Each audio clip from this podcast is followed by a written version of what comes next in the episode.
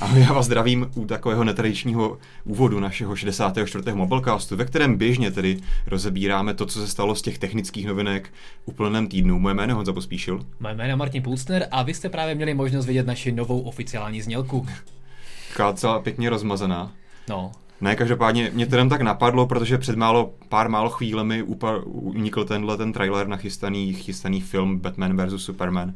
Eh, což mi přišlo takové zajímavé a možná takové nadhození pro vás, klidně nám dejte nějaký feedback potom do diskuzí, jestli by se vám třeba líbilo i tady naše témata zpestřit, třeba i něco filmového, nějakého, nějaké zajímavé sci-fi filmy nebo něco že bychom podobného. se třeba tady jakoby dívali společně na film. No, že, bychom si se tady pustíme sedli- na hodinu film. Jasně, Petr nám tady pustí film, hodinu ho tady budeme rozebírat, bychom mohli dělat nějaké jakoby director's commentary No, no, třeba. no. Jako, že ne, tak jako- mě napadlo, že třeba sfandíme filmu, což je náš sesterský web, bychom mohli poslat, pozvat Petra, který se tomu určitě věnuje a rozumí tomu.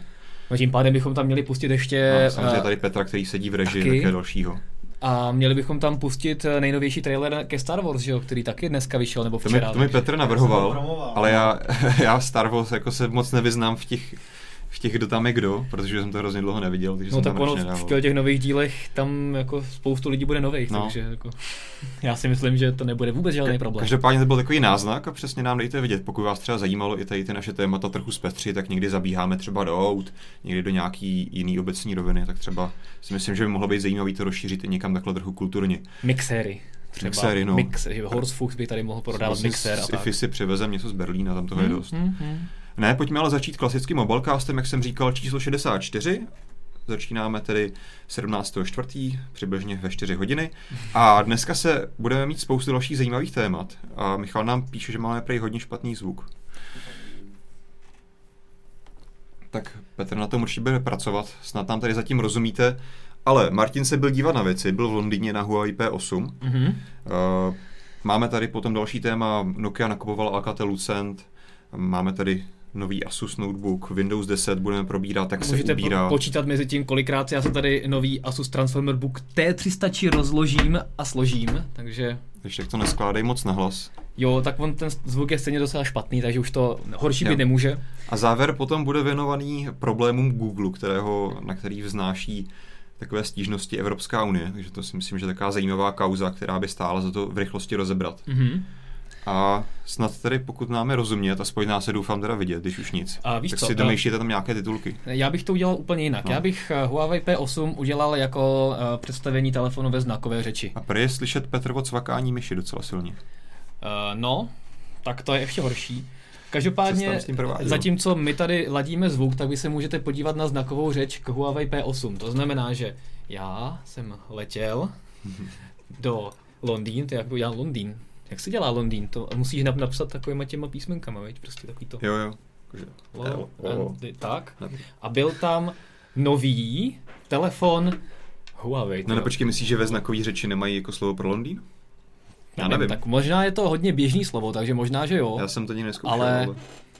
Nevím, jak bys to dělal ve znakový řeči Londýn. Jakože třeba jako Big Ben se střížkou No, no, no. a parlamentem, já nevím. Každopádně doufejme, že to už bude trochu lepší a znaková řeč nebude potřeba. A ta Huawei P8, ty jsi to řekl správně, že tam není už ten Ascent. Eh, Neřekl jsem ho tam, jo? Neřekl si ho Dobrý, tam. super. No, uh, já, ho- já jsem ho tam taky měl tendenci říkat, několikrát jsem musel přetáčet úvodní videopohled nebo úvodní, uh, Vstup úvodní vstup, protože jsem tam vždycky řekl Huawei Ascent P8, uh, zvyk je železná košile. Je to už uh, kolikátá čtvrtá generace toho tenkého vlajkového Mhm. telefonu od šest. Huawei. Nebo kolik to začínalo? Ona byla nejdřív P1 a pak Aha, byl aha. P6, P7 a teďka Jo, je P8, ok. takže vlastně asi čtvrtá generace, pokud počítám správně. A je to v podstatě zase elegantní kovová stylovka, která má docela slušnou výbavu. Není to úplná špička, Hmm. hmm. ale zase stojí výrazně méně, méně než, než uh, ta zavedená vlajková konkurence od se Samsungu, HTC a prodávat, tak. prodávat za 13 000 korun. 13 000 základní cena, což je o 3 000 víc, než se začala prodávat P7, která mm-hmm. začínala nějaký 10 tisících, takže vidět, že si Huawei začíná ty svoje telefony stále více cenit a už to není takovej, uh, taková výborná nabídka. A začíná si asi věřit no víc. Začíná se věřit a pokud se například podíváme na LG G3 nebo možná G4, tak pokud si zachová tu samou cenu, co měla G3, tak to budou v podstatě cenově konkurenc, konkurenční ceno, uh, telefony úplně. No a zpátky k P8. A v, co se týče designu, je to hezký kovový telefon, já jsem rád, že ta uh, skleněná nebo Přesně plastová tak. záda vyměnili za hodnotně vypadající kov, takže oproti té P7 hmm. to opravdu vypadá hodnotněji. I když je zase pravda, že designově nějak jakoby nic převratného to nevymysleli, je to prostě To ne, ale já můžu říct, že i, telefon. i čistě subjektivně, když to vezmeš do ruky, tak mi zase přišlo, že se posunuli o malý kousek dál, že to vypadá ještě trochu více precizně zpracované. Určitě. A určitě ta, jak se říkal, že to sklo tam chybí na zádech, to si myslím, že je velice důležitá a praktická věc. Mm-hmm. Dneska to Samsung tam zase se k tomu vrátil zpátky a tak dále. Myslím, Xperia to mají velice dlouho, ačkoliv to jako vypadá pěkně za tou vitrínkou, tak jak to chytneš do ruky nebo položíš na stůl, tak už ta krása hodně rychle mizí, takže myslím, že ta varianta, kdy máš celá ková záda, je mnohem hezčí a praktičtější. Mm, mm. Ačkoliv samozřejmě tam máš asi potom třeba větší problém s anténama a tak, ale jak víme, tak vyřešit to určitě jde. Uh, na to se na právě Huawei docela na tiskovce zaměřoval. Hmm. Ono ostatně Huawei má vždycky docela velký blok toho, že říká, jaké zajímavé technologie ohledně antén a sítí tam do, to, do těch telefonů integrovali, protože to je největší firma. Sítě, sítě. A samozřejmě oni nějakým způsobem zúročili ty své zkušenosti hmm. v těch sítích, takže P8 má dvě, dvě plnohodnotné antény nahoře a dole, to mm-hmm. znamená, že prý eliminovali úplně ten dead grip, to znamená, Jasně. že třeba když si chytíš telefon takhle, mm-hmm. tak on se okamžitě přepne na druhou anténu. A třeba taky zmiňovali, že... Že běžně nejsou v provozu by. Uh, nejsou, mm-hmm. se přepínají. A prý je velice, velice rychle, takže prostě, když uděláš něco takového, tak, tak se přepne. A taky si třeba pohráli s tím, že když, eh, nevím, přistaneš eh, letadlem a zapneš telefon, třeba v zahraničí, typicky, já nevím, třeba v tom Londýně, tak ti chvilku trvá, než ten telefon se přihlásí do sítě, mm. vyhledá roamingového partnera, mhm. povídá mm. si, zhodnotí a pak se přihlásí třeba, nevím, za půl minuty až můžeš používat data a telefonovat. Tak tady to má být prej jakoby fakt hodně rychle. Aha. A já jsem to zkoušel, opravdu jsem v tom měl... Uh... musíš být na síti Huawei, nebo to může dělat třeba Ericsson? to nevím, BTSky. ale každopádně uh, z nějaký, prostě se tam měli nějaký upgrade, dal jsem si do toho simku a v momentě, kdy jsem v podstatě si zapnul telefon v Praze na letišti, hmm. a tak během asi 4 vteřin naskočil signál a mohl jsem telefonovat hmm. a chodili data, takže prostě to, že máš minutovou prodlevu je docela pryč. Takže tam se s těmi sítěmi pohráli a v podstatě největší nějaký jakoby tahák, kromě samozřejmě vylepšeného procesoru, který je rychlejší. Zhruba... Ale ještě úplně se asi nedotahuje na ty je to, novější Snapdragony. Ne, ne, a... Je to zhruba rok pozadu. Hmm. Co jsem dělal i benchmarky, když ty víme, že nejsou úplně Jasně, jako Na druhou stranu já si myslím, že, že, by vý, jako, že výrazný problém těch Huawei Kirin procesorů nebo jak se jmenují, nebyl, že by jim jako scházel výrazný výkon, prostě no, to prostředí. U té P7 No to je zase druhá věc, že ta optimalizace je špatná, jo, ale na to, že by si tam nerozjel nějakou hru, si myslím, že to až tak špatný nebylo. Ne, to ne. Spíš je třeba pracovat na té optimalizaci, aby to méně žralo a tak dále. No, ale to si myslím, že vypadá, že ta 930 už docela splňuje, protože to staví vlastně na 925, která byla v, v Ascendu Mate 8, mm-hmm. ne, Mate 7, pardon, mm-hmm. který už na tom není vůbec špatně, je to vlastně jeden telefon s, s jednou z nejlepších výdrží, když samozřejmě má velkou baterku, ale i tak. A 930 vypadá být docela schopná. Musím říct, že vůbec netopí ten telefon, že fakt jakoby je fajn. Mm-hmm. A vlastně, co jsem chtěl říct, tak největší selling point nebo největší jakoby, lákadlo má být fotoaparát, mm-hmm. což u Huawei nikdy nebyla nějaký, jako vel, nějaká velká Jasně. deviza, ty telefony byly takové hodně průměrně fotící. Já musím říct, že já jsem si to chytil, vzal do ruky na chvíli, zapl jsem foťák a hrozně jako jsem si na první pohled všiml, jak tam je ta stabilizace. A podle mě tam není jenom optická, mně to čistě subjektivně přišlo, ačkoliv o tom moc nevím technicky, že tam možná do toho dávají nějakou digitální stabilizaci, protože opravdu jak s tím telefonem hýbeš, tak tam opravdu vidíš, jak se to snaží vyrovnávat veškeré ty pohyby toho telefonu. No ono to tam tak jako vlní no, no, na no. spodní no. části, jo, jo, tak já nevím, jestli to, jestli to je tím, že se ten obraz nějak jakoby zpracovává Uh, těžko říct, ale... Já, já bych hádal, že prostě do toho skládá ještě nějaký jako algoritmy pro to... Je to možný, no. Ono no. vlastně říkali, že třeba ta optická stabilizace je dvakrát větší než u iPhoneu, že, že, ten, že to míra vychýlení, vychýlení má, může být až 1,2 stupně místo 0,6 stupně, takže když si budeš dělat tohle, jo. to bude prý lepší. Jo, takže se s tím vyhráli, no a hlavně no, a ten foťák no. nevystupuje z těla, i když má optickou stabilizaci a docela velký jakoby čip a, a všechno tam je, takže to je docela jako, vlastně jako zajímavé. Při porovnání iPhone 6 nemá optickou stabilizaci, má ho až 6 Plus, které jim to vystupuje. Uh, S6 má stabilizaci? Má. Tam taky, taky vystupuje taky dost výrazně. V podstatě každý telefon, který stabilizaci má, tak pokud není jakoby tlustý, třeba jako Lumia 930, hmm. tak jako to vystupuje nad povrch, takže tady se to Huawei docela povedlo. No ale hlavní hlavě, věcí je, že tam mají nějaký nový čip s, ještě s přidanými bílými pixely RGB hmm. 2TV, takže to má zpracovávat lépe obráz a hlavně v těch jakoby Jasně. Uh, zhoršených podmínkách to má fotit lépe a fakt musím říct, že to fakt fotí dobře. Jo? I hlavně v noci opravdu z toho lezou výborné fotky mm-hmm. a je tam takový zvláštní režim pro luminografii, takže si můžeš jakoby malovat se světlem. A jsou tam čtyři režimy, třeba jeden, že si prostě opravdu zafixuješ telefon a třeba snímáš jedoucí auta a ono to udělá ty červené smouhy. Ale co je, expozice. No, ale ono to podle mě nedělá dlouhou expozicí, protože to snímá v takových jakoby sekvencích, takže aha, podle mě aha. ono to spíš jako skládá spoustu snímků za jo, sebou, který mají počítá relativně... nějaký, nějaký no. průměry mezi tím. A hlavně zajímavý a proč to může udělat, nebo proč to musí dělat takhle, je, že máš živý náhled v průběhu té dlouhé expozice. To znamená, ty přesně vidíš, že jo, jo. už ten snímek není moc jako světlej hmm. a už si řekneš, jo, už těch pruhů tam je moc. Takže teďka amatéři začnou dělat tady ty hrozně cool vypadající fotky no, z dlouhé expozice. Ale jako fakt to fotí dobře a i prostě, když jsem se díval na, na fotky, prostě, které jsem fotil v noci, tak to zachovává hezky detaily, opravdu jako fakt hmm. jako noční fotka, jako málo šumu, a fakt jako super. Takže jako vypadá, že z Huawei se začíná, musí začít počítat jako s dobře fotícím telefonem. Petr tam lamentuje, že to nemůže ukázat na, obraz, na obrázku, ale... No, tak, to, tak si počkejte na náš článek, my tady něco vyzkoušíme. Dneska... Je naplánovaný, jo, s fotkama? Uh, jo, už mám super. hotový, akorát včera a dneska ještě dělám ty kreativnější fotky a, a nebylo úplně hezký počasí, tak dneska se to snad povede nějaká hezká uh, rozmazaná fotka, tak uvidíme. OK, já se ptám Petra, už je lepší zvuk,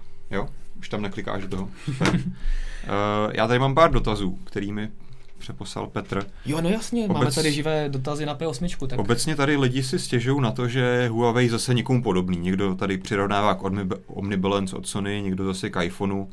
No, tak to jo, no. Mm, a potom Jiří Mrhač to asi tak nejvíc eh, nejvíc jako schranuje, že, mi, že mu připadá, že výrobci dneska neumějí, neumějí dělat unikátní design. To asi souhlasíme.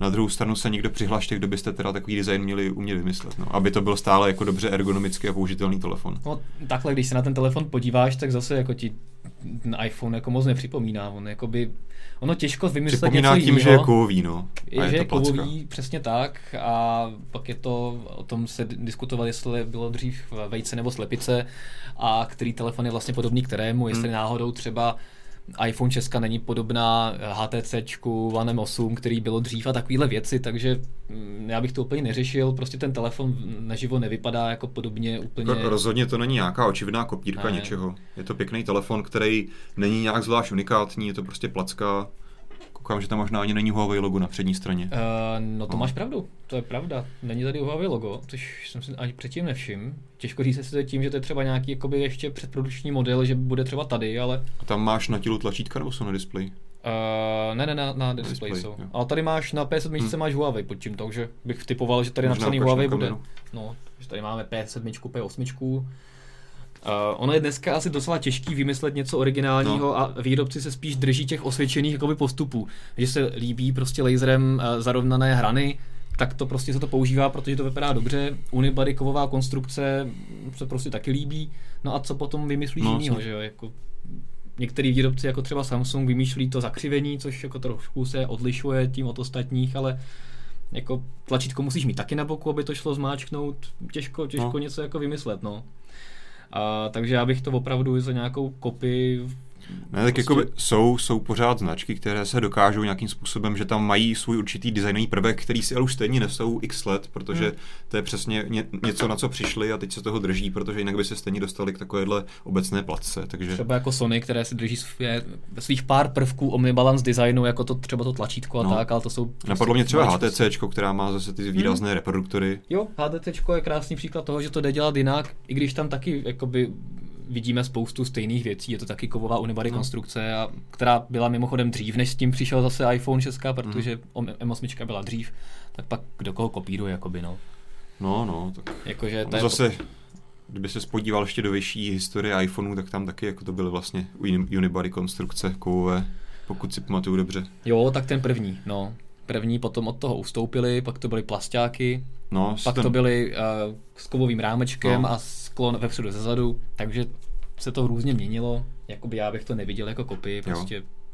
musíme být rádi za to, že uh, se objevuje čím dál tím víc takových hezkých telefonů a, a eh, dokud to nebude nějaká jakoby očivitá blatantní kopie, tak jako bych se hmm. nad tím nějak nepozastavoval, nerozčiloval. Jo, já s tím nemám určitě problém. Další dotazy? Další dotazy tady asi nemám, Michal mi nic neposlal. No každopádně, pokud, jste, pokud vás ještě něco ohledně P8 zajímá, tak se ptejte, Michal nám to pošle, jenom schrnu, že ještě se uh, neprodává samozřejmě, bude se prodávat až na konci května, v té základní verzi 16 GB a ROM a 2 GB nebo 3 GB RAM. Mm-hmm a potom někdy v průběhu za 13 tisíc, za 13 tisíc a v druhé polovině roku by se měla prodávat také větší varianta se 64 GB vnitřní pamětí. Uh, ale obě dvě ty verze může rozšířit pomocí paměťových karet mm-hmm. a máš dual SIM funkci, takže tě úplně netrápí, že tam máš... Dual SIM? Já jsem četl, že na u té 16 GB varianty bude jenom jedna SIMka. To, to jsme psali na webu teda ono je těžký asi, jaká varianta potom do Česka finálně přijde, ale, ale jako mělo by to být tak, že obě dvě jsou dual SIM, mm-hmm. s tím, že ten jeden slot je společný pro SIM kartu a micro SD kartu, takže se musí rozhodnout, jestli mm. tak nebo tak. My jsme ve článku přímo psali, že je to single SIM, tak teď je otázka, kde je pravda. Jasně, no tak uvidíme. A každopádně potom ještě představil velký model mm. uh, Huawei P8 Max, který mm Uh, sice vypadá, že se k nám dostane, když podle některých informací, co máme, tak by se nakonec k nám dostat neměl. Každopádně je to obrovský uh, fablet se 6,7 palcovým displejem, který je prostě obrovský. To je hmm. prostě neskutečný, to je tablet kráva. Prostě tablet s možnost volání. Tak, ale jakoby je pravda, že kdyby mi dal někdo do ruky před dvěma lety něco takového, tak hmm. to úplně odsoudím jako tablet. A teďka už prostě jsem si říkal, jo, tak je to, je to velký telefon, je to, je to hodně velký telefon, ale tak nějak jako už mi to nepřijde zas tak, tak úplně divný. tady tu plácačku ještě přes no, ten kryt. Tak... No jasně, no, tak jako už se to posunuje, takže 6,7 pláce je pořád strašně moc, rozhodně hmm. bych to nosit nemohl, ale ale prostě už je ten trend, no. Tam jenom doplním, že teda u tohohle tady máme potvrzené, že to bude dual SIM varianta u toho Max a koukám tady na českou tiskovku, opravdu tam píšou, že v té 16 GB hmm. variantě, která u nás bude, bude to pouze single SIM, hmm. podle vyjádření českého Takže Huawei. vypadá, že se asi Huawei teda rozhodl Neboli do, jsme vám ve článku nelhali. Tak. to je vždycky taková ta diskrepance mezi tiskovkou zahraničí no, a potom tady, takže tam ti tvrdí něco jiného a pak se ukáže, že do Česka se dostane něco úplně jiného a tak podobně, ale celkově si myslím, že P8 se povedla jo. a těším se, až se za měsíc začne prodávat zajímavý telefon a zase, jak říkám, ta cena je výrazně nižší než... To uh, myslím, že hlavní, hlavní, hlavní ta výhoda toho telefonu, je to pěkně zpracované, myslím hmm. si, že ta, ta výbava už se dostala na dostatečně vysokou úroveň vzhledem k té cenovce, to je určitě super. A hlavně to běhá rychle už konečně. Tady ještě mám nějaký dotaz od Josefa Žižky, mm-hmm. ptá se na ty antény. Když si prej telefon chytneš na šířku a zakraješ si v obě strany. no, to uvidíme. Tak se prostě stane to, co se stane s jakýmkoliv jiným telefonem, hroší si signál. No, no jasně, ale, ale je pravda, že aby si to musel udělat takhle, tak to opravdu musíš velice důkladně zakrýt, takže Jasně, ještě by to možná chtěl antenu tady a tady, no. ale to by potom záda vypadala tak, že by měl všude jako ple- předěly, abys no. měl tak různě jako antény rozdělené.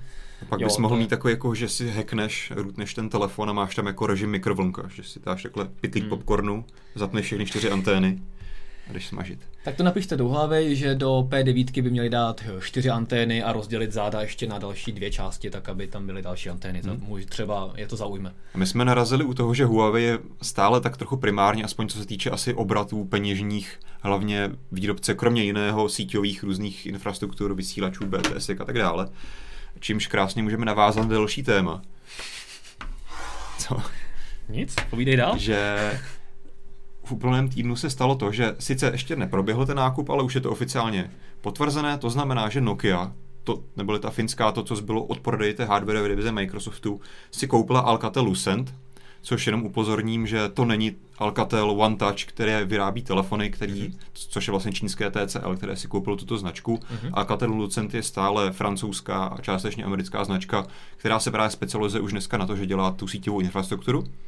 No a Nokia ji teďka koupila, která Nokia samozřejmě v tomhle také vel, velice silný hráč, dříve měli tu spojenou joint venture Nokia Siemens Network, nějaké dva roky zpátky, myslím, že Nokia odkoupila ten podíl Siemensu, takže hmm. teďka už je to jenom Nokia. A teď si k sobě ještě koupilo dalšího evropského hráče Alcatel Lucent, za přibližně by, mělo by to stát nějakých 15,6 miliard euro, což je opravdu velká cena. To je dost, no. Mimochodem pro srovnání například Microsoft ty devices odkoupil od Nokia za 6,9 miliard přibližně, hmm. což je docela velký nepoměr. To jo, ale zase Microsoft předtím docela hmm. lil peníze do Nokia uh, ohledně podpory a tak podobně, takže si myslím, že si Nokia docela naakumulovala uh, Ně, Někdy ty cash. peníze na to musela vzít, no. No, no, no, takže já si myslím, že, že peněz má víc než dost a nezapomínáme taky na to, že ta Nokia, co z ní zbylo, tak má pořád pod sebou hír, mapy, nebo Hear Services obecně, mm. o kterých se spekuluje, že přemýšlí, že by prodala, mm. ale každopádně i z, z těch jí plynou docela velké licenční poplatky, už jenom proto, že používá samozřejmě Microsoft její mapy, plus samozřejmě spoustu různých vyhledávačů aut a tak podobně, takže, takže ty peníze asi mít bude a vypadá, že má. Já jsem tady koukal, že někteří analytici odhadují cenu té hír sekce na 6,9 miliard euro, takže to určitě taky hmm. celá pěkná částka. No tak třeba už víme, třeba teďka se dozvíme za chvilku, že vlastně prodává hír mapy a tím pádem ta kombinovaná no. částka dá dohromady zhruba tu částku. Jako je, je to docela častá Alcatel. spekulace, takže na tom no. určitě něco část pravdy bude. Každopádně, co se určitě teďka stalo zajímavého, nebo ono se to ještě nestalo, protože je důležité zmínit to, že podle informací od Nokia přímo by fakticky ten obchod by měl být konečně uzavřený s tím, že se opravdu ty dvě firmy spojí do sebe. To by mělo dojít k tomu někdy za rok. Za rok, no. no. Někdy v první polovině příštího roku, myslím, že. Teď tady nevidím v těch poznámkách, jo, už to tady je. No, no to bude trvat, no, protože obě dvě ty firmy mají docela velký podíly na trhu, to hmm. znamená, že samozřejmě to bude podléhat schválení regulačními úřady, tak aby tam nevznikly nějaké samozřejmě z hlediska soutěžního práva. A hla, hlavně Nokia, Nokia tvrdí, že to nebude žádná joint venture, že opravdu se ty firmy spojí a samozřejmě teďka velké otázky, jak to bude s tou francouzskou částí, že si jako se bude vyhazovat. Nokia v tuhle chvíli tvrdí, že údajně ponechá, hlavně bude krást velký důraz na ten tým research nebo toho výzkumu. Hmm. A vlastně údajně řekla, že nebude vyhazovat nad rámec plánu samotného Alcatelu Lucentu. Což mi přijde docela divné, protože ty dvě firmy, jakoby ty jejich nabídky se do značné hmm. míry překrývají na těch trzích a tak podobně. Dělají jakoby, jako do značné míry to samé. Takže mi přijde samé... divné, že by prostě seděli eh, dva stejní lidé, co by dělali to samé prostě na dvou místech, když myslím, prostě se to může konvergovat. Určitě, určitě se to bude konvergovat, asi tam k nějakému vyhazování bude, každopádně teďka Nokia se snaží podle mě spíš diplomaticky krotit no. Eh, obavy samozřejmě francouzské vlády a dalších občanů zda se bude vyhazovat hodně lidí nebo ne. Eh, ty jsi mluvil o tom třeba, že mají vlastně se ve hodně věcech překrývají, hodně trzích. Je to samozřejmě pravda. Co na druhou stranu Alcatel Lucent do toho může přinést, jsou více ty jakoby páteřní a síťové prvky, což, což Nokia úplně běžně nedělá. Hmm. A hlavně mají docela pěkně rozdělený trh, protože třeba Alcatel Lucent má velkou sílu například i v Americe, kde na ní běží velká část AT&T a Verizonu, což mimochodem právě příjmy od těchto dvou amerických operátorů tvoří celých 25% příjmu celého Alcatelu. No a Verizon by potřeboval teďka upgrade 20, no. Už docela. Ne, jak jako na druhou st- Co jsem teda viděl reklamy, samozřejmě nevím, jak moc je na, na tom pravdy, ale podle reklamy se Verizon chvástá, že má zdaleka nejvyšší pokrytí LTEčkem po americkém jo. kontinentu. Hmm. Tak jestli to není takový těch jako 60% obyvatel, ale ukazoval, viděl jsem reklamu a viděl tam, jako bylo tam přímo, jako, že střídalo mapy všech těch čtyř operátorů a opravdu tam měl jako největší barvu. Hmm. Ale no, víc, víc o tom nevím, záleží zase, jaká metodika se na to ono, používá. Ty americké reklamy je potřeba brát s velkou rezervou. Každopádně, co jsem, kam jsem cílil, Nokia naopak vůbec žádnou prezenci v, v Severní Americe nemá, mm-hmm. takže tímhle si myslím, že hodně získá zase nový potenciální trh. Naopak zase Alcatel trošičku více Eh, nebyl tak silný v, v Evropě a v Ázii, kde zase Nokia má velkou, velkou sílu, takže v tomhle si docela šli naproti. A údajně, teďka tam se třeba liší dva různé názory. Já jsem v jednom zdroji četl, že by Nokia po tomhle spojení s Alcatelem měla být stále druhá na trhu, s tím, že bude mít 35% trhu. A Ericsson bude stále na první pozici se 40%. Na druhou stranu například IDC tvrdí, že bude první. Hmm. Takže tam je asi no, otázka, jaké jsou zase metodiky. A na druhou stranu i těch 35 a 40% není velký rozdíl, že tam je jasné, že Ericsson a Nokia se bude přetahovat po tomhle spojení o to první místo. Eh, pro zajímavost Huawei má mít kolem 20% a potom ještě někde, eh, teď mi vypadl ten název, ZTEčko, ještě tam určitě no, figuruje. No, tak tam bude víc. Každopádně je zajímavé, že se v podstatě nám takovou cementuje ta evropská supervelmoc v podobě uh, síťařských společností se nám trošku opouští, evropští, evropští výrobci nám trošku opouští ten segment těch koncových zařízení hmm. a dělají to, co umí nejlépe, opravdu ty špičkové technologie.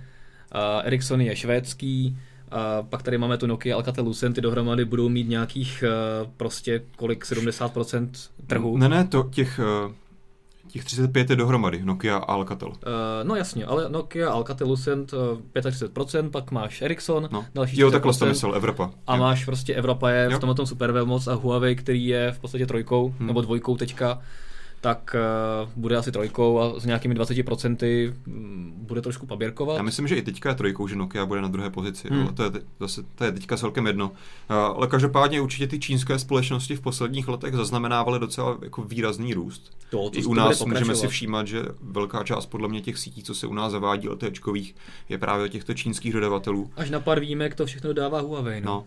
Uh, takže na tohle se právě Nokia snažila reagovat tím, že právě ten její růst nebyl tak výrazný, takže se o tohle si taky něco slibuje. Konkrétně má zase nějaké plány, že do roku 2009 bude mít 3,5% růst. To je zase mm-hmm. otázka, jestli to je jenom nějaký statement, aby se vylepšovaly stavy akcí nebo ne. Které mimochodem, co jsem koukal, tak údajně klesly potom po ohlášení této mm-hmm. akvizice jak pro Alcatel, tak pro Nokia. Aha. Ale nevím, z jakého důvodu to je. Asi někteří prostě investoři tomu úplně tak nevěří právě těm plánům, jak se dokonale podaří tady ty dvě firmy spojit. No uvidíme, jak to dopadne. No každopádně mě přijde ještě poslední myšlenka, hmm. Eh, proč je důležité, že se nám tady formuje takováhle jakoby silnější třeba Evropská aliance, nebo že se spojuje eh, Nokia s Alcatel Lucentem, tak vzhledem k tomu, že tento rok by se měly finalizovat eh, podmínky a standardizace 5G, hmm. tak a samozřejmě každá ze společností tam přináší trochu jiné podmínky, trošku jiné představy, tak eh, bude samozřejmě mnohem výhodnější pro tu evropskou část, pro Nokia, Alcatel, Ericsson a bude mít mnohem větší vyjednávací sílu třeba proti Huawei, který je v tom 5G eh, opravdu hodně, hodně aktivní. Hmm. A samozřejmě jakoby má opravdu celosvětově hodně aktivit a snaží se protlačit to svoje řešení tak, aby bylo uznáno jako standard.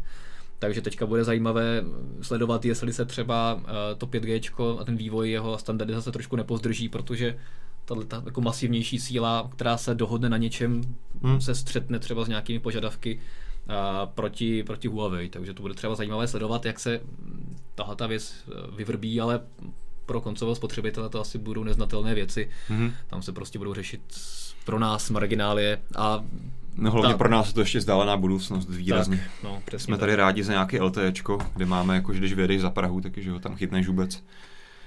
No, ale to myslím, že stačí teda k plkáním o sítích.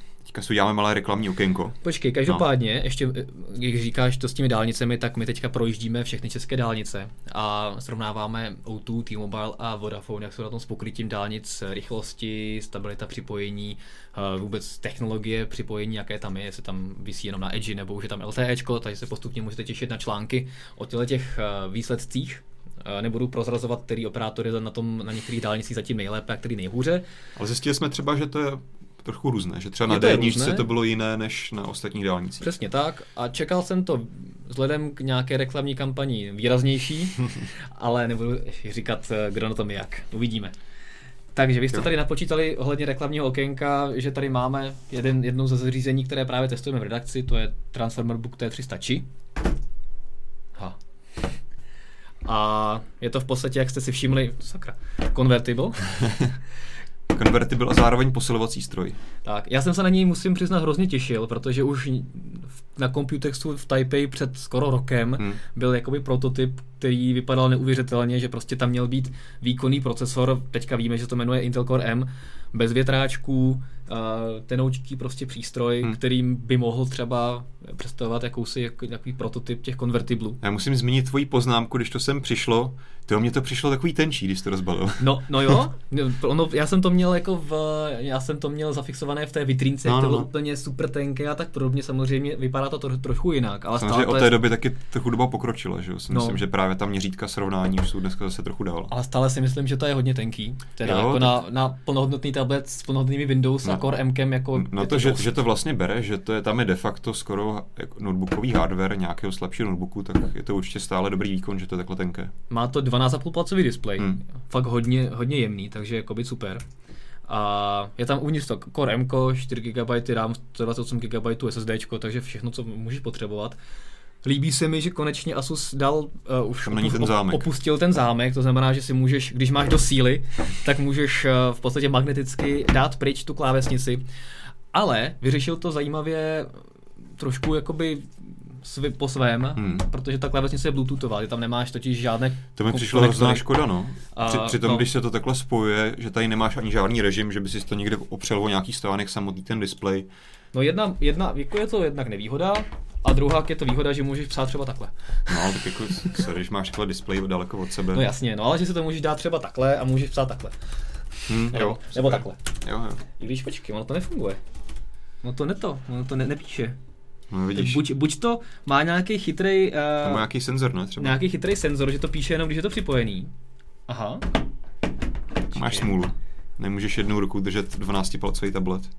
On to nepíše ani teďka. No. A už píše, aha. Počkej, tak počkej, já to zkusím teďka v přímém přenosu odhalit, jestli... Jo, dobrý, můžu to dělat. Můžu si dát uh, displej někam úplně jinam a psát si. Tak každopádně mi to přijde blbost a rozhodně by asi každý ocenil to, že nemusíš nabíjet ještě tu klávesnici a vybíjet eh, počítač tím, že je spojený s- přes Bluetooth. A to je jedna z věcí, která mi přijde strašná škoda. Je, že ty máš tady na tablet máš samostatný nabíjecí konektor, No. uh, proprietární. Uh, nemůžeš to nabít přes micro USB konektor, který to tady má vedle. Tady taky vidím nějaký. Uh, no, to znamená, že ty musíš klávesnici musíš nabíjet přes micro USB, Aha. ale tablet musíš nabíjet přes uh, jiný konektor. A když jsem nabíjel ten tablet přes micro USB, to se vždycky vypnul. Takže, takže Jakože se vypnul hned, co se tam připojil ten kabel. no, že podle mě to není určený prostě na nabíjení. Okay. Možná ještě by mohli vyladit v Asusu trošku. No, takže jakoby všechno super, ale tohle to mě trochu zklamalo, Hmm. že je to malinko v tomhle tom nedořešené, jinak ale jako výdrž super, Core M dobrý, a tak podobně. Přišlo mi že škoda, že výrobci opustili docela ve velkém od toho konceptu, že v té klávesnici může být další baterka. No, Což zase, kdybys tam měl ten fyzický konektor, tak krásně do toho dáš. tady další baterku máš, protože máš bezdrátovou klávesnici, no, že? jasně. Ale tam právě teďka úplně k ničemu, že? Hmm. No, každopádně tady v podstatě nemůžeš mít druhý hard disk, druhou baterku, Hmm. která by ti rozšířila výdrž eh, tohoto tabletu, protože ta klávesnice je bezdrátová, ale třeba budeme mít i nějakou drátovou nebo nějakou s konektorem, uvidíme. No to je těžko, protože tady na tom tabletu nemá žádnou přípravu na to, že jo? Uh, no, to je pravda. No. No. Třeba budeme mít nějakou jinou, jinou verzi, nevím. Já myslím, že to je prostě takhle odsouzené k tomu Bluetooth přenosu. No a co bych ocenil ještě víc, tak je, zase to budeme říkat ohranou písničku No. USB Type-C. To mě přesně napadlo, když jsi mluvil o těm, Když je tom to- nabíjení. No. Když je to takhle tenoučký, tak prostě proč tam nedal místo micro USB, USB Type-C a Jo, to je ještě to hrozný, tady to no roz, to je no, to, co měl uh, Samsung Galaxy Note 3, Tři. i, no čtyřka už to nemá vlastně, že jo? Trojka to má? Trojka to měla. No trojka to měla, čtyřka nevím, Já jestli si to myslím, má. že ne, oni No, ale- to měli jenom u toho jednoho. Tak nemusíš ten druhý, tu druhou část používat, Nemusíš, ale... ale zase No. máš další komplikace, jak se do toho trefovat. No je, no, je to tak hrozný. A jinak, co mi přišlo zajímavé, je, že i k tomuhle se dodává ta, i v Česku, taková ta 100% záruka, což Mhm. mi přijde jako, jako zvláštní koncept, zajímavý koncept, jestli se to výrob- výrobci vůbec vyplatí. Že to spočívá v tom, že když si koupíš no, takhle notebook nebo convertible No. no. od Asusu, tak si ho zaregistruješ. A když se ti do jednoho ruku rozbije, nebo se ti uh, něco v něm, udělá špatně a ty ho reklamuješ a uznají ti tu reklamaci, Mhm. mm-hmm. tak oni ti to opraví a pak ti ještě vrátí plnou cenu to zařízení. OK, dobrý. Takže to by se třeba jako rozbije, nevím, tady klávesnice, ty to jdeš reklamovat a vrátí ti 30 tisíc. Ideální. To je- je... si koupím zase příště Asus nějaký. to je ideální, ale jako nevím, jestli se to jako vyplatí. Nebo si asi hodně věří, že to nikdo reklamovat nebude. tak asi si věří, že mají prostě malou kazivost, No, neboli to těch oprav, které se opravdu týkají záruční opravy, tak třeba to mají spočítané, no. že bys takhle tím jako vydělával a zkusil jako zjistit, jakým způsobem bys mohl... Jo, takhle, že bych simuloval ty záruční no, vady, jo. no, no, no. To mě nenapadlo. Zamrzli mi Windows. Reklamuju. Chci zpátky 30 tisíc a přesolujte mi to. Myslím, že bys na to moc neviděl. Uh, Dominik Lipavský se ptá, kolik stojí ten Asus. A tady ta to je třístovka, eh, já jsem to tady měl, bych měla stát necelých eh, 30 tisíc. To je docela dost, no. Hmm. Já se ještě podívám na přesnou cenu. My jsme to dokonce psali i v článku. Každopádně ještě jsou dvě menší verze. A stovka a devadesátka, tohle je 12,5 palec Hmm. a pak máme ještě 10 palec a 9 palec, ale ty se zatím v Česku prodávat nebudou. Takže Ty jsou hlavně už atomové, že jo? a ty jsou atomové, přesně tak. Mimochodem tady se Super George CZ ptá, jestli tam je právě jiný procesor než Core M, A není. takže není. Tohle je vlastně jediná, jediný či Hmm. s Core M a s jiným procesorem to mít ani nemůžeš. Takže Protože uvidíme. bys to neuchladil. A, no tak. A tak ono s těmi atomy se to uchladí, ale... Jo, ale my se, on asi spíš se ptal, že by tam bylo třeba něco výkonnějšího. Jo, Nějaké tak to- I něco. To bohužel ne, no. Takže cena, už se tady jsem, jsem proklikal, jsem se tady 25 tisíc za tu základní uh, verzi. A tam máš pořád vysoký rozlišení displeje. Jo, jo, jo. Takže to není tak špatný. A ještě tady máš rozšířený pomocí paměťových karet někde. Jo. Koukám tady. A to, to jsem na to teďka, než si začal mluvit o té záruce, tak jsem si všiml, že to vlastně nemá žádný velký USB port. Nemá, je, jo, je ano, to škoda, je, no. to je vlastně věc, která uh, trošku mi vadí. že asi proto je tady ten šílený vlastně USB 3 Hmm. mikro USB konektor, abys tam případně mohl připojit nějaký rychlejší disk nebo jiný příslušenství. Jasně. Protože ten standardní malý mikro USB konektor vlastně nedokáže podporovat ten USB 3 standard, Hmm. protože mu chybí ty piny navíc. Jo, jo. Že tím spíš jako zase USB typ C, no. Jo, takže doufám, že se třeba na Computexu uh, na Tajvanu na, v Hmm. dočkáme T300 či Plus, kde se vymění USB Type-C a, a prostě bude to ideální. Takže Windowsí okénko pokračuje. Mhm. Uh, akorát se přesuneme z velkých zařízení do menších zařízení a Windows uh, 10 pro telefony. A minulý týden v pátek vyšla verze další technical preview uh, pro Windows 10 na, na telefony, kde, která přinesla spoustu zajímavých novinek, které už malinko ukazují, jak bude ten finální systém vypadat. Některé jsou k lepšímu, některé k horšímu. No. A já jakožto uživatel Windows Phone spíš jako trnu, co z toho nakonec vznikne a jak jsme se před měsícem bavili, že má Microsoft před sebou ještě hodně práce, tak teďka mi to přijde ještě spíš. A, a jako spoustu jako lidí, co to používá, tak říká, že tento prostředí se oddaluje od toho ideálního konceptu, který byl s těmi sedmičkami, Hmm. trošku se rozbil těmi osmičkami, ale pořád to Microsoft držel. A teďka s těmi všemi hamburger menu a divnými nabídkami roztrkanými všude možně, to Já jsem- vypadá jako dost zvláštně. Já jsem přesně tohle říkal, tenhle špatný den jsem nabil, když vyšly vlastně první screeny těch mobilních desítek. Ale jakoby řekl jsem si, OK, nebudu to hodnotit, počkám na tu finální verzi, ale přesně jak říkáš, čím více blížíme k té finální verzi, tak to vypadá ještě šíleněji, se ještě víc jako schizofreničtěji a roz, rozhašení, nevím no. Jako já si pořád říkám, že to jsou pořád jakoby aplikace, na kterých jako Microsoft teďka něco ladí a že třeba nakonec jako vyjde najevo, že super a teďka to všechno bude hrát dohromady.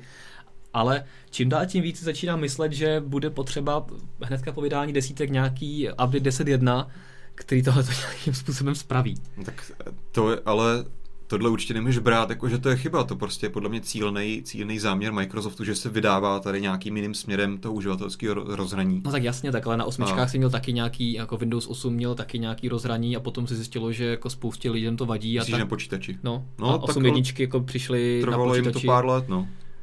No tak mezi osmičkama a osm jedničkama bylo půl roku. Ne, No, to bylo díl.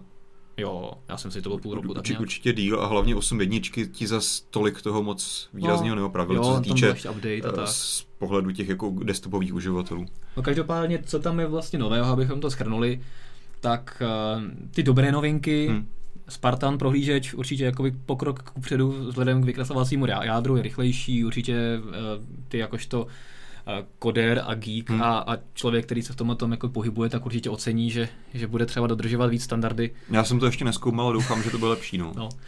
A bohužel samozřejmě, ale ty třeba ten adresní řádek a všechno, s čím interaguješ, se přesunou nahoru, Hmm. takže na telefonech, které mají 6 palců, je to naprosto nejlepší umístění, za které Microsoftu moc děkuji.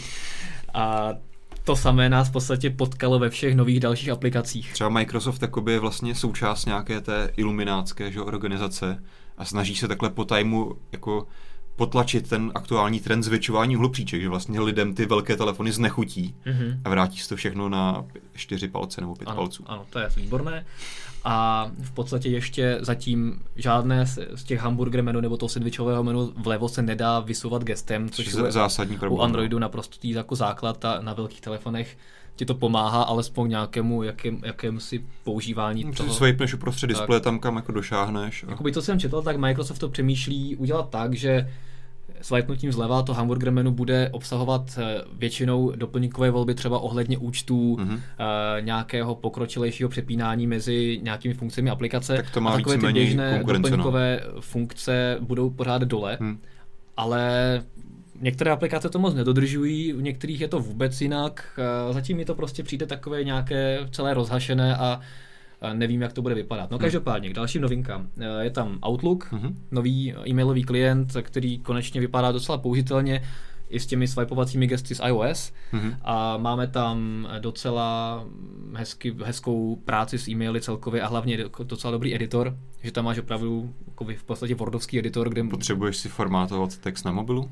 Uh, no to jako, že když třeba píšu e-mail a chci tam něco za- vyznačit, že je něco důležitého, Tak jako, Tak aby proč ne? Beru třeba jako běžný text a tučný text, tak A to, nebo to jakoby- bych asi používal. nebo třeba odrážky uh, a takovéhle věci, Hmm. jakoby dá se to a pozor, v Windows Phone se naučili editovat původní text, když přeposíláš. To, je, to jsou věci, které jakoby opravdu po pár letech zaujmou. Eh, Potom tam je nová aplikace kontaktů, nová aplikace zpráv, Mhm. která eh, začíná vypadat trošku jinak. Ty kontakty si převzali malinko z Google inspiraci, že máš ty kolečka, eh, co se týče kontaktů. No, mě- A mě stává to se toho- takový kočkopes, no, a ne, mě to k tomu kolečka, designu teda vůbec ne, nepasuje. přepínače v nastavení máš také takové ty jako alá googlovské, ale ještě jako třikrát hnusněji nakreslené a nevím, no. Nevím, no. Nevím, já jako... Tře- Třeba jakoby dělají nějakou zajímavou kampaň, co vydrží lidi. přesně co vydrží lidi a mají v šuplíku někde schovaný ty nádherné ikonky a nádherné to prostředí, které vypustí až v té finální verzi a Hmm. lidi spadnou ze židle a wow. Jasně.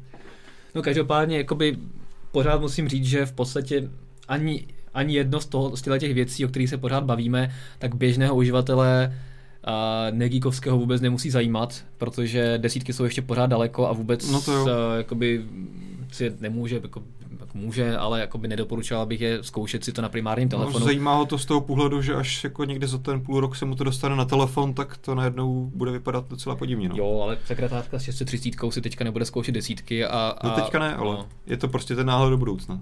no. Takhle to hodnotím. No, každopádně desítky na telefonu začínají být čím dál tím zajímavější, hmm. možná v tom negativním slova smyslu, i když pár pozitivních výjimek tam je. A teďka by v nejbližší době měli samozřejmě eh, vyplout na povrch eh, nové sestavení Windows 10 stolních Mhm. mm-hmm. nebo pro notebooky, takže tam už docela uniklo hodně věcí, které tam mají být, takže taky nějaké sjednocení, takže uvidíme, co všechno uh, přinesou.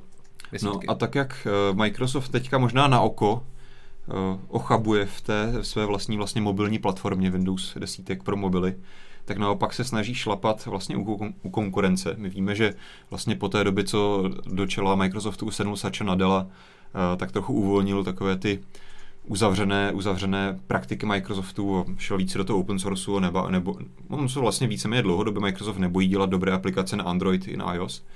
No a teďka celkem zajímavá mini zprávička je ta, ono se o tom trochu spekulovalo, že Cyanogen, což je už hodněkrát u nás probíraný populární, populární výrobce alternativní romek pro Android, eh, tak teďka se oficiálně dohodl s Microsoftem, že v příštích verzích opravdu bude eh, opravdu pravděpodobně vyhozené téměř veškeré služby Google nebo aplikace a budou nahrazeny Microsoftními. To znamená, budeš mít telefonu Bing, což je hrozně super věc, hlavně Ty, v jako všichni, všichni, co používají Cyanogen moc, eh, nebo Cyanogen, tak musí být strašně šťastní. No, já myslím, že všichni skáčou nadšením. Máš tam Skype, OneDrive, tak to chápu, že jsou asi pro někoho použitelné aplikace, záleží samozřejmě, jakou platformu používáš, OneNote, Outlook, Office, ale třeba ten Bing, to si myslím, že bude docela kontroverzní věc. A Microsoft údajně se zavázal k tomu, že bude více spolupracovat na hlubší integraci na základě toho systému. Tak nevím, jestli se tam třeba dočkáme takových věcí, což Microsoft taky zkoušel, že dělal nějakou tu zamykací obrazovku vlastní Androidí. Tak jestli takové prasárny tam budou v Cyanogen modu, to nevím. Ale... No tak s vlastní obrazovkou z Bingu každý, měs- No. každý den, jak se tím mění, to, to je náhodou docela dobrá funkce. To jako když to máš na počítači nebo na telefonu, tak je to fajn, že tě přivítá každý den nový obrázek. No, jako, tak to můžeš na telefonu s Androidem, že proč si ne? kvůli tomu kouplený telefon. No ale každopádně tímhle tím se nám završuje ty spekulace, které jsme Hmm. měli před eh, i několika měsíci, že Cyanogen se opravdu chce odpoutat od Google co možná nejvíc. No on docela ostře proti němu vystupuje a pravděpodobně tedy vypadá, že nemyslím si, to by se možná potvrdilo a nemyslím si, že to je možná moc brzo, že by tam třeba nebyly vůbec Google Play, jako Hmm. Play Store a tak dále. To si myslím, že určitě zůstane. Ale ačkoliv se Cyanogen moc vy- vyjadřoval v tom smyslu, nebo Cyanogen, ta firma, že chce se tohohle zbavit a mít nějaký vlastní alternativní store, tak to si myslím, že teďka ještě nepřijde, Hmm. ale přesně ten první kruček k tomu bude, že ten třeba ty googlovské aplikace výchozí nahradí ho Microsoftím, ano. Takže zajímavý, zajímavý směr. No otázka, jestli se tohoto Cyanogenu nevymstí, protože No. jak si říkal, že Cyanogen vystupoval ostře proti Google, tak další, kdo ostře vystupuje tentokrát proti Cyanogenu, tak jsou jeho fanoušci. Že ta reakce z komunity a od lidí, kteří používají, byla docela jakoby silná.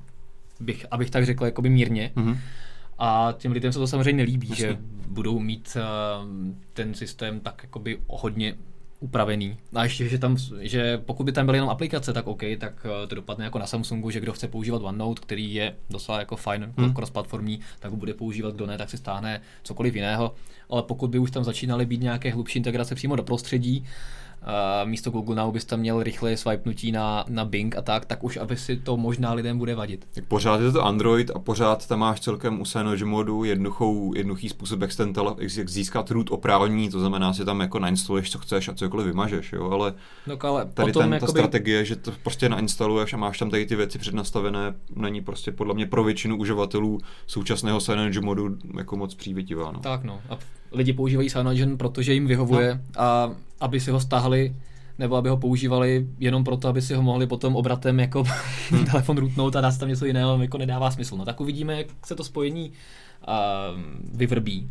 A pro Microsoftu je zase taková zajímavá cesta na trošku neproskoumaný jo. terén, a jsem zvědavý, co z toho oni budou mít. Já se ještě v rychlosti vrátím k tomu předchozímu tématu. Šimon Rogner nám tady píše, používám Windows Phone 8.1 a když o tom tak přemýšlím, tak možná počkám s aktualizací na Windows Phone 10, protože Hamburger menu a se přiblíží Androidu, od kterého jsem k Windowsům přešel, takže tím asi přesně vystihuje vlastně ten náš nějaký názor a podle mě možná i obavy všech ostatních uživatelů. Já, jakože teďka jsem nepochopil úplně ten dotaz. Myslíš, že se ptá, že... To je spíš jeho nějaký jako statement názor, že, jo, že... že si myslí, že, nebo bojí se toho, jak ten Windows 10 dopadne a že možná počká z aktualizací, pokud to bude možné. Uh, no, jasně. No každopádně třeba pokud ten Windows 10 dopadne tak, jak, do, jak to vypadá, že, no. že zatím dopadá, tak jakoby v té době jakoby Google se svým material designem, do kterého bude přepsána valná většina třeba jakoby i za těch nejznámějších aplikací třetích stran bude prostě, co se týče grafického rozhraní hmm. a intuitivnosti ovládání, podle mě už i dál. Jakože to, co jako lidem se líbilo na Windows Phoneu, to, to různý swipeování hmm. a, a ta integrace všeho a, a výborně dostupné ovládací prvky dole, tak to vlastně bude pryč no. a bude to schizofrenější, než to bývalo kdy u Google. Tak uvidíme, jak to nakonec celé bude. No. Každopádně já jenom připomenu, že za dva týdny uh, letíme na build do San Francisca, mm-hmm. takže tam se podíváme na to, co vlastně Microsoft zamýšlí do Windows 10 integrovat a třeba se tam dočkáme právě nějakého toho velkého překvapení, že ukáže, ne, my jsme si dělali srandu, ale to všechno samozřejmě hopá blbost, tady to je to, co tam budeme mít a podívejte se na ty krásné ikonky, v každém telefonu bude zabudovaná virtuální realita a hmm. tohle to všechno bude super, takže tak, tak nic. Tak. Každopádně já bych, As, se, asi ne. já bych se vrátil na chvíli k tomu Google, tak jak jsme říkali, že mu se snaží zatápět Microsoft, potažmo trochu Cyanogen, tak podobně mu teďka docela ve velkém začala zatápět Evropská komise nebo Evropská unie obecně. Hmm a která vlastně podala takovou oficiální stížnost, kdy se jí nelíbí, že Google údajně upřednostňuje své vlastní služby ve svém vyhledávání. Což asi se nebudeme přijít o tom, že Google má opravdu majoritní podíl vyhledávání. U nás je to trochu specifické, protože u nás je velký seznam, ale ve většině ostatních států je prostě Google téměř tím jediným velkým vyhledávačem. Hmm. Neexistují tam prostě nějaké lokální velké vyhledávače, které by měly nějaký eh, víceméně změní hodný podíl na trhu. Česko je opravdu hodně velká výjimka společně s Ruskem, ale to samozřejmě nepatří do Evropské unie, takže tam no. nám to může být putna. Takže tohle se Evropské unii nelíbí a teď se čeká na to, vlastně teďka Google má nějaký 10 dnů na to, aby k tomu vydal nějakou oficiální vyjádření a teďka samozřejmě nás čeká měsíce a roky nějakých soudních tahanic a vyšetřování. A každopádně kam to až může dospět je údajně až, deset, až pokuta, která se vypočítá 10% ze zisku toho Google, což je v přepočtu přibližně nějakých 6,4 miliard dolarů. Hmm. Takže vůbec ne malá částka. Já tuším, že když, nepamatuju to přesně, ale myslím, že ty pokuty, které udělala Evropská unie Microsoftu, nebyly zdaleka tak velké kdysi. A obecně, když už narážíme na Microsoft, tak se podívejme, kam vlastně tohle celé dospělo. Jasně, Microsoft zaplatil nějaké pokuty a Evropská unie ho donutila používat ten baloscreen. To znamená, že si musel vybrat, nebo ti tam vyskočilo to okno, které ti nabí, nabízelo vybrat si uh, internetový prohlížeč. Ve výsledku stejně dopadlo tak, že to vypadalo dost šíleně. Většina uživatelů, která tomu nerozuměla, to radši zavřela, protože nevědělo, na co se jako to ptá, ten te- počítač. A ostatní uživatelé, kteří tomu rozuměli, tak už stejně měli ten prohlížeč, který chtěli. Hmm. A stejně to už dneska Microsoft ani zase nemusí dělat, tuším. A ono to Evropská komise vždycky, když uh, nějaký jakoby, výrobce nebo nějaký subjekt začíná být až moc velký hmm. a dominantní, tak přistoupí k takovým lépe strategiím, aby se malinko obrousili, obrousila ta dominance obrovská. Udělal to s Microsoftem kdysi, teďka dělá to samé s Googlem. No ale na co jsem a... narážel, podle mě to prostě není, není pozitivní krok.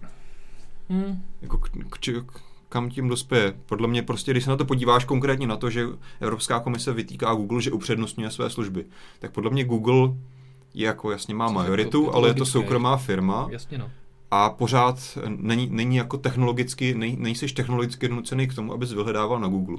Protože tady spoustu alternativ, a to je to jenom o tom, že ty si zadáš prostě jinou adresu do toho řádku a tam vyhledáváš. Není to o tom, že prostě jako třeba u toho Microsoftu, tam to bylo trochu víc pochybné, že prostě většina lidí buď dostane, nebo si koupí, nebo nic jiného ani nezná, prostě počítač z Windows a tam máš něco daného podle mě výběr vyhledávače je o dost svobodnější volba a ta možnost přepnout se na něco jiného není otázka koupě nové licence při instalování počítače nebo koupě nového počítače, ale jenom prostě, že použiješ jiný vyhledávač. Hmm, tak Takže tady ta... z tohohle pohledu si myslím, že to je dost jako Jasně, spochybnitelné. No. Tak ten vyhledávač to je jedna věc. Evropská komise hlavně cílí i na ekosystém Google obecně, prostě na předinstalaci těch aplikací v v těch zařízeních a tak podobně. To je ještě jako pro, jiný, jiný bod, které... Pro běžného který... uživatele to může být někdy jakoby nesrozumitelné a potom jako svazující. Jako, že by ta, ta argumentace, kterou Evropská komise jakoby používá, je, že vždycky to porovnává s jakoby běžným uživatelem, hmm. který jakoby není znalý technických jakoby nějakých uh, možností a tak podobně a,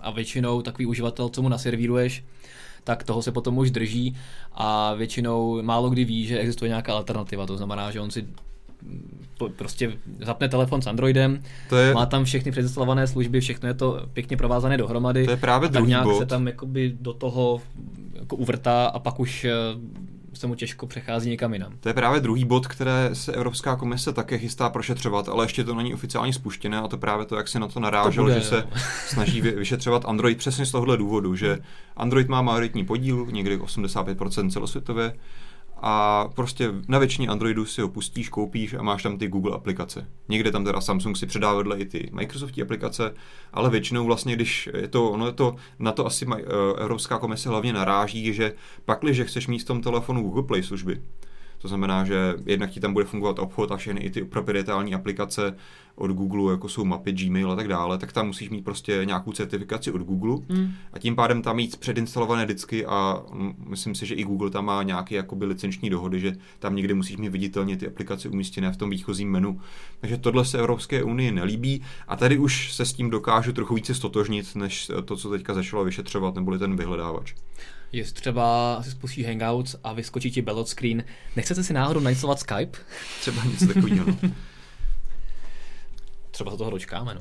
no, takže takhle Evropská komise pěkně se chystá zatápět Google. Samozřejmě teďka to bude ještě na dlouhou dobu vyšetřování a myslím, že než se dočkáme nějakých verdiktů, samozřejmě Google má stále docela reálnou šanci podle některých analytiků se z toho dostat bez nějakých výrazných postihů, že prostě vysvětlí Unii, že ta její domění jako nejsou podložená nějakými fakty a že to je vlastně všechno stále otevřený trh. Takže uvidíme, jak to celé dopadne. Uvidíme, jestli Google neuškodí malinko to, že uh, daně odvádí v Irsku.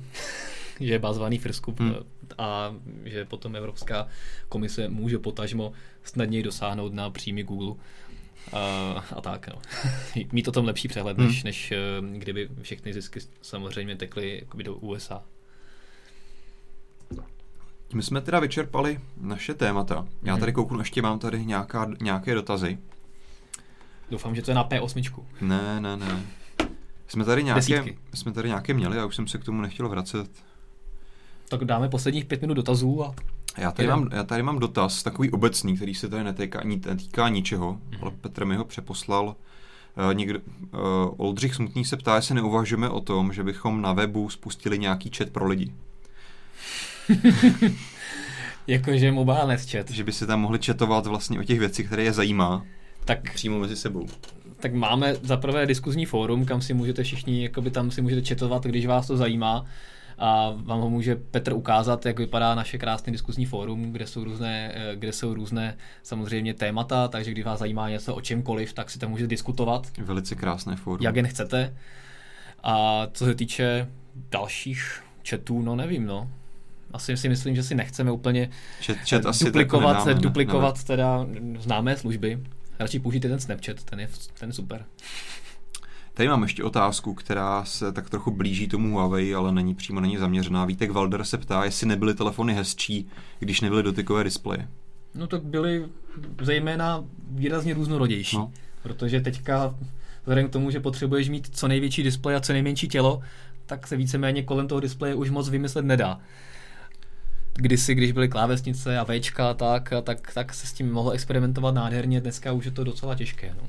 Můžeš udělat dotykový Včko třeba. No, ale jako já si myslím, že přichází doba telefonů, které budou skládací, ohýbací, eh, ještě víc než G Flex 2, s různými rolovacími displeji, nějakou vestavěnou virtuální realitou a tak podobně, takže se třeba dočkáme spíš rozvoje v tomhle tom a tu placku třeba budeš mít opravdu v kapse a mm-hmm. budeš k ní mít připojené brýle nebo cokoliv. No, tak třeba to bude tím tím směrem. No. Uživatel se jménem, které nepřečtu, se tě ptá, jestli P8 Mě. Uh, umožňuje nějaké ovládání gesty. Ovládání gesty, jo, jo. jo. tomu je to zase trochu větší telefon. Je tam, je tam. Jako myslíš eh, přizpůsobení na ovládání jednou rukou? No, každopádně je tam velice mož- jednoduchá možnost, stejně jako u Mateu, swipenutím si zmenšit ten displej mm-hmm. tak, aby obsáhnul celý displej jednou rukou a gesta tam taky jsou. Dokonce tady je ovládání pohybem a zvednutím uchu můžeš přijmout hovor a, a takovéhle věci prostě z, když zvedneš telefon, tak se ti sníží vyzvánění. Jo, to je klasika celkem. No, no, no. Je tady nějaký Touch Plus. Jo, a jo, to, jsem, to se mi líbilo, to jsem zapomněl říct, no, to se mi hrozně líbilo. Že ten telefon pozná a kloup tvýho prstu a díky tomu uděláš screenshot.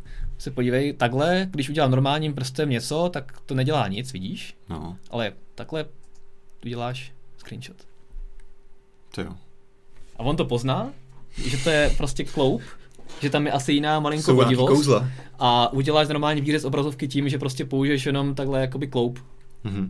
To mi přišlo jako hrozně hustý. Ne Samsung, ale Huawei Future is now. No, a tomu všichni vytýkají, že nemá žádný uh, futury navíc, ale tohle mi přijde hrozně jako cool, že ten telefon prostě pozná, jako čím, jakoby, jakou uh, věcí se ho dotýkáš a prostě si uděláš... Už tam Huawei začíná Samsungovatět, jo?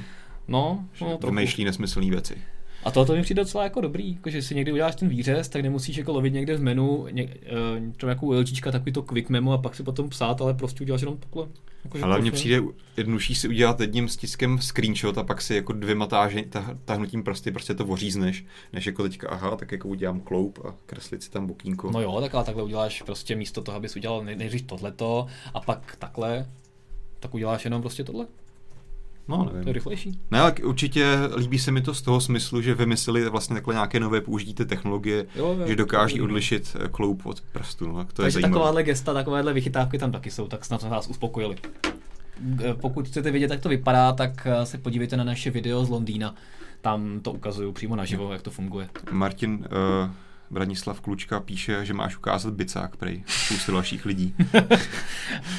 to ti přeposílá Michal, jo? Ne, ne, Petr. Jo, to jsem se divil, že by tohle touka posílal Michal, tak k věci. Ne, pojďme, pojďme se bavit o nějakých serióznějších věcech. Mám tady asi dotaz možná závěrečný od eh, Daniela Šenka, jestli budeme i na představení LG G4. Ano. Tak budeme. Budu tam konkrétně, já se pojedu podívat zase do Londýna, to tuším v Londýně. Zase Londýn, takže, takže toho vás neušetříme.